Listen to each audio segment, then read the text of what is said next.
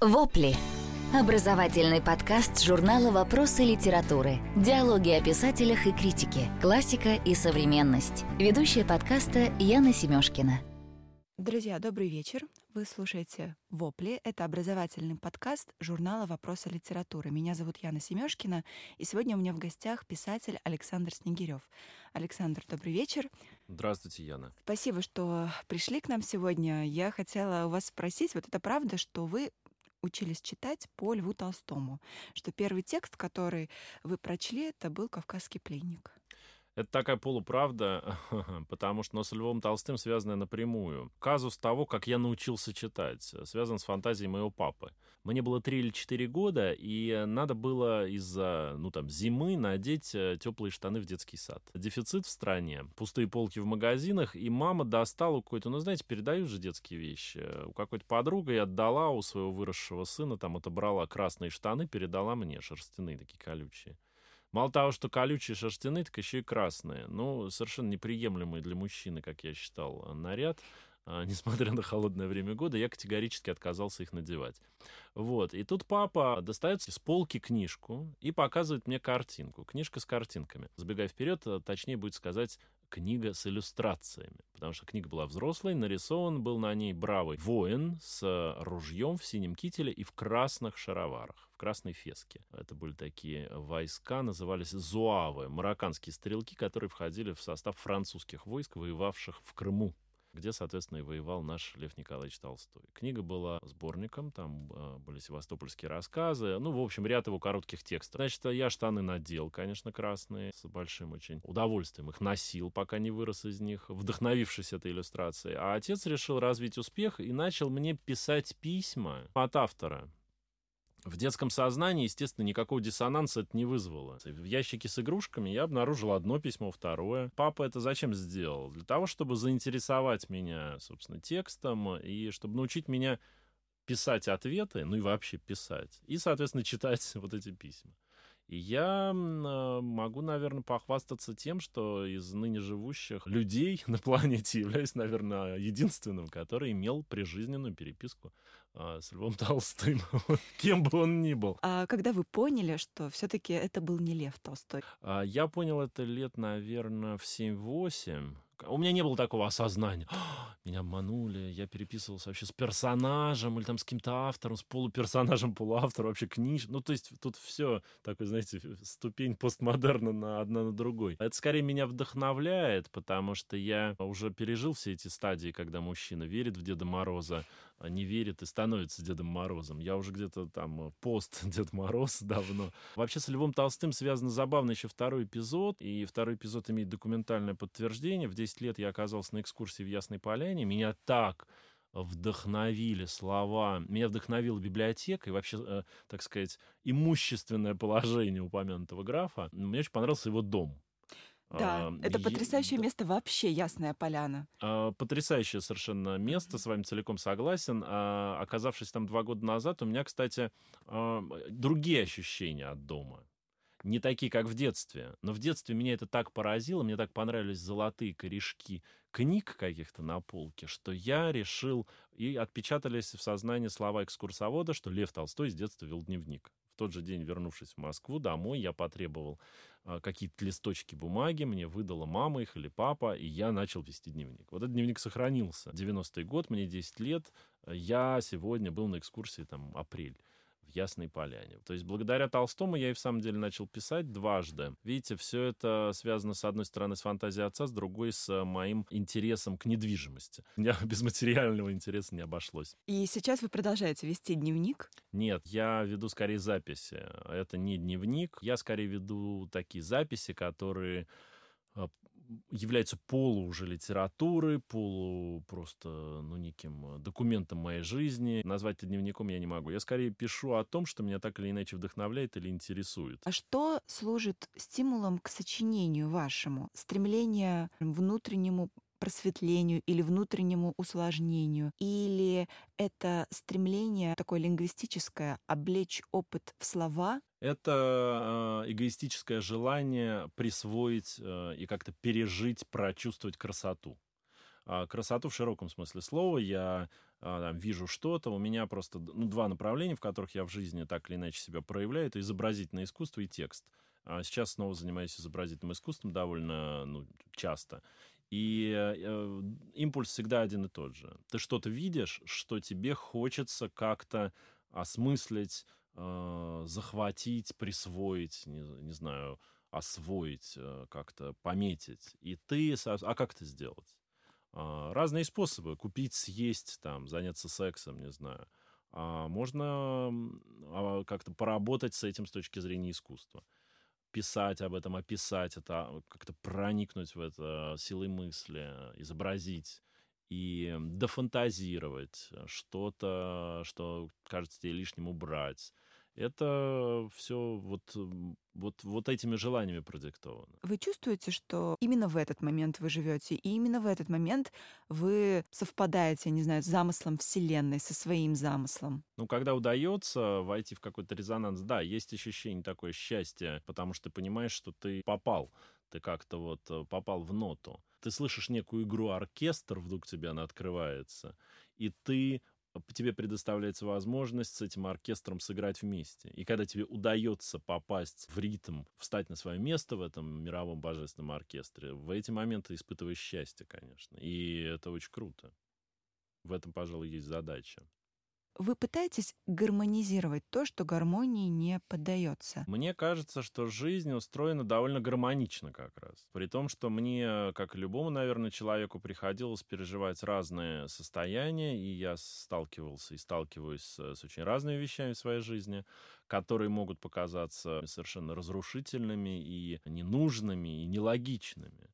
Но штука в том, что мы же стоим, как говорят мудрецы, впритык к картине мироздания. И не можем обозреть ее с расстояния, не можем увидеть замысел. А чтобы его увидеть, нужно силой мысли отстраниться от этой картины, встать на позицию Бога, если хотите. Это доступно, но это трудно. И одновременно, я подозреваю, это легко. Моя задача — получать удовольствие, как Бернард Шоу, если не ошибаюсь, говорил о демократии. Он говорит, демократия — это не для счастья людей придумано, это для удовольствия. То же самое искусство, литература. Ты на самом деле получаешь огромное удовольствие, когда описываешь то, что тебе интересно, то, что как-то проникаешь мыслью внутрь этой ситуации, достраиваешь что-то фантазией, что-то заимствуешь у других, что-то придумываешь сам. Это огромное удовольствие. Это такая созидательная работа, архитектурная в чем-то. Мне кажется, что мир устроен все-таки, я вам возражу, достаточно гармонично. Я как раз всегда как-то подсознательно, а позже уже осознанно удивлялся, слыша, например, слова «Как же так Господь там допустил?» И дальше список, у каждого свой. У кого-то пустяковая какая-нибудь утрата, а у кого-то, как же можно писать стихи там после Освенцима? Собственно, а почему нельзя-то? Мир состоит исключительно из такой кардиограммы, и то мы падаем в пропасть. Просто инструментарий у нас уже так совершенен, так сказать, что мы можем уничтожать людей десятками миллионов. А раньше не было такой возможности, поэтому сжигали всего лишь десятками тысяч. Но стихи все равно пишутся и будут всегда писаться. В этом и есть какая-то парадоксальная, странная гармония. Не просто человечества, а человека каждого, потому что в каждом заложен деспот, в каждом живет жестокость, и в каждом есть что-то ранимое, что-то очень человечное, что ли. Я например, познакомился с записками Малевича. Без удивления, надо сказать, узнал, что это был просто диктатор, такой деспот, который распределял, когда мог, бюджеты исключительно в свою пользу, который презирал и боролся, интриговал против своих коллег, выдающихся современников. И окажись он не художником, а политиком, то он был бы одним из основных диктаторов своего времени. Вот такое было время. В политике были свои диктаторы, в искусстве свои. Умаляет ли это его заслуги перед мировым искусством? Не умаляет. Странная, но гармония, согласитесь. Когда в сознании одного человека уживаются пороки и невероятные какие-то эмоциональные, такие духовные высоты. Ну, на примере одного человека, мне кажется, можно говорить о мире. И, возвращаясь к вашему вопросу, скажу, что я скорее, наверное, эту гармонию вижу. Может быть, конечно, мое сознание меня просто спасает и подсказывает мне некие приметы гармонии, которых на самом деле нет. Мы же часто видим то, чего нет, что нас просто спасает, и нам хочется это увидеть. Но я все-таки склоняюсь к тому, что некая объективность мне не изменяет, и гармония присутствует, и мне интересно об этой гармонии писать. Интересно вдвойне, потому что она невероятно парадоксальна. Вы над ситуацией каждый раз находитесь. Ну, стараюсь. Вас никогда не захлестывает. Захлестывать постоянно. Может быть, поэтому я так и стараюсь оказаться над ситуацией. Я очень эмоциональный человек, очень... ну, как сказать, ну, абсолютно живой. Уязвимый. Уязвимый, да, там, ранимый, тщеславный, амбициозный и прочее. Но, правда, некоторые вещи мне искренне скучны. Мне не хватает просто искренней заинтересованности, ну, например, барахтаться в регулярной политической повестке дня. И как многие делают, и как многие мои коллеги делают, ну, мне просто это скучно искренне. Мне это кажется постоянно одним и тем же спектаклем, который проигрывается, в общем, даже на один и тот же лад. Мне интересно что-то другое. Мне интересны человеческие проявления, когда в политике, например, проявляется человек. Люди всегда проявляются в этом, но часто одинаково. Когда что-то интересное возникает, это, конечно, интересно. Вы сейчас, мне кажется, совершенно гоголевскую мысль сказали. Гоголь, когда писал «Мертвые души», вот это путешествие по России, есть путешественник, который смотрит разные дела, которые происходят. Понятно, это было придумано не Гоголем. Путешествие из Петербурга в Москву Радищева. И ведь у Радищева совсем другая повестка. Он говорит, куда бы, да, я не поехал, здесь, значит, старый барин продает своего слугу, который спас ему жизнь. Здесь барин разлучает молодых своих крестьян и делает девушку своей наложницей. И вот куда я не поеду, везде социальная несправедливость. И как в этой стране можно жить, если эта социальная несправедливость тебя тянет ко дну? Я не способен с этим справиться в одиночку. А вот у Гоголя совершенно другой ответ. Он как бы говорит, все внутри нас, и каждый человек сам творит свою реальность. И если каждый начнет с себя, то, скорее всего, мы будем жить совершенно в другом мире и в другой стране. И я так понимаю, что гоголевская позиция вам ближе. Мне неинтересна литература, которая занимается обличительством или поучительством. А Гоголь, собственно, почему увяз в «Мертвых душах»? Потому что он решил написать книгу именно что обличающую пороки и, ну, как бы призванную видоизменить, что ли, положение в России. Вот это вот плачевное, как ему казалось, и, видимо, и в самом деле таковое в тот момент в Николаевской России.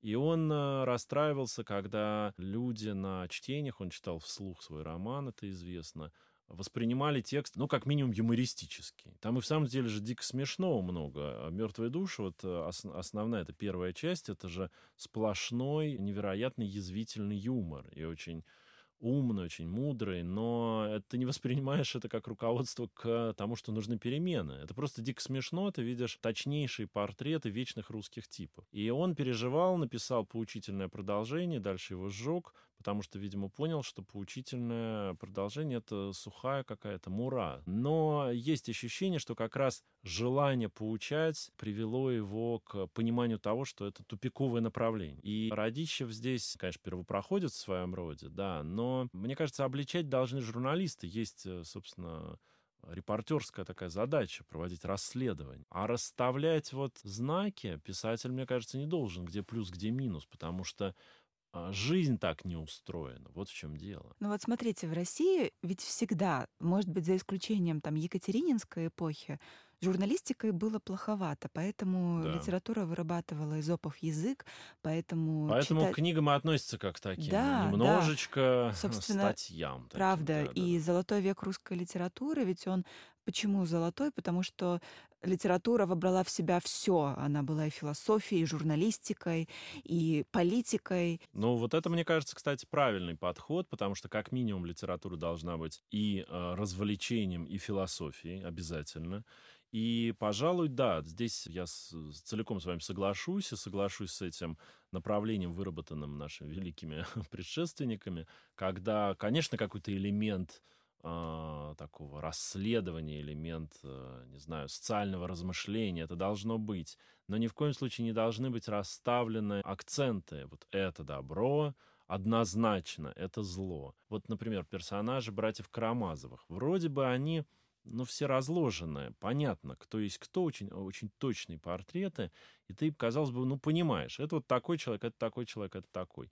Но там есть ирония авторская, которая немножко этот мир все равно делает амбивалентным. Все равно ты понимаешь, что это все-таки люди. И вот они вот такие, вот этот старец, вот он в молодости был каким-то офицером, мутноватым каким-то, а дальше он говорит сплошь мудрости, а дальше он скончался, и тело его начало дурно пахнуть, как свойственно мертвым телам, да? То есть из самого мира, который создает Достоевский, складывается все равно ощущение амбивалентности жизни и такой круговерти такой вечной, где в конечном счете все занимают свое место, которое им предназначил там Бог, не знаю. И в этом и заключается гармония. И это очень, это интересно, это и делает «Братьев Карамазовых», например, священной книгой фактически. А как вы считаете, новая форма в литературе и новый язык, они всегда порождают новое содержание или не обязательно? Вообще, вероятность высока. Наверное, язык и форму можно отнести к разряду инструментария все-таки. И от инструментария вообще в мировой практике всегда зависел некий прорыв технологический. Появилась печатная машинка, появился телеграфный стиль. Появился, не знаю, смартфон, сразу появилась совершенно другой, изменился подход к видеосъемке. И появились новые жанры вообще, там, сторис в Инстаграме можно воспринимать как хоку. Вы можете реально сопровождать короткую картинку коротким текстом, другой делать никто не делает. Но это возможно. То есть инструментарий позволяет нам создавать новые произведения. Нас, ну, технические достижения нас подталкивают к развитию. То же самое с языком и формой, когда появляются какие-то, не знаю, советские сокращения, новояз, Оруэл опять вспоминается, сразу возникают, в общем-то, новые и какие-то собственные размышления запросто могут возникнуть, и сюжеты даже. Поэтому, да, отвечу утвердительно на ваш вопрос. Технология всегда подталкивает развитие. И вы на своих текстах это тоже чувствуете? Отчасти да, потому что, например, в «Призрачной дороге» я работал с такой относительностью реальности. С одной стороны, ничего фантастического в моей реальности, ну, которую я там создавал, нету. Но с другой стороны, эту реальность можно воспринять как, ну, я не знаю, реальность неких цепь видений или фантазии, или всего такого прочего. Я же настаиваю на том, что наша реальность любого из нас как раз и состоит из огромного количества совокупностей разных реальностей. То есть технологически меня к этому подтолкнул телефон, через экран которого ты чуть иначе видишь реальность. Ты можешь наложить маски на человека, который стоит перед тобой, и человек превратится в зверя, в животное. И вообще реальность изменится. Ты отнесешь телефон в сторону, и реальность вернется, ну, призмой будет только твой глаз. Ты снова наведешь телефон, появится новая призма. Это интересно. А вам не кажется, что все вот эти технологические штуки, чем дальше мы заходим, да, там сначала появляется компьютер, там, а что такое человек? Это биологический компьютер. Потом появляется телефон, разные соцсети, которые предлагают нам менять реальность, как только мы этого захотим. И иногда у меня складывается впечатление, что каждый раз это намек на то, чтобы мы наконец осознали, там, что мы реально есть биологические компьютеры, что там наша реальность, она существует сразу во всех возможных вариантах и так далее. Вы не задумываетесь об этом? У вас на этот счет какие мысли? Нет, задумываюсь, конечно. Это, понимаете, штука в чем? Вот телефон — это просто некий сигнал от бытия, что есть разное восприятие реальности. Это просто, ну, сегодня телефон, завтра, не знаю, еще что-то будет. Это не имеет значения. Это нам дает намек на то, что реальность относительна, что она зависит от призмы, через которую ты на нее смотришь. Например, наденешь темные очки, и у тебя невольно возникает фильтр. Наденешь очки с такими желтоватыми стеклами, все вокруг станет солнечным. Через телефон посмотришь, увидишь покемонов, начнешь даже их ловить, и получишь даже тюремный срок за это, пусть и условный. Да, изменишь свою реальность в корне. Изменишь свою реальность в корне при помощи реальности несуществующей. Кстати, вот эта история с покемонами, это с философской точки зрения доказательство того, насколько виртуальная реальность может повлиять на реальность нашу с вами материальную. Поэтому вот эта система призм мне интересна. Но вы верите в то, что наш мир материален или нет? Ну, конечно, он материален, ну и нематериален. Ну, например, я же не вижу волн Wi-Fi. Понимаете, они есть. Это наводит меня на мысль, что может быть еще много чего, чего я не вижу, но это есть.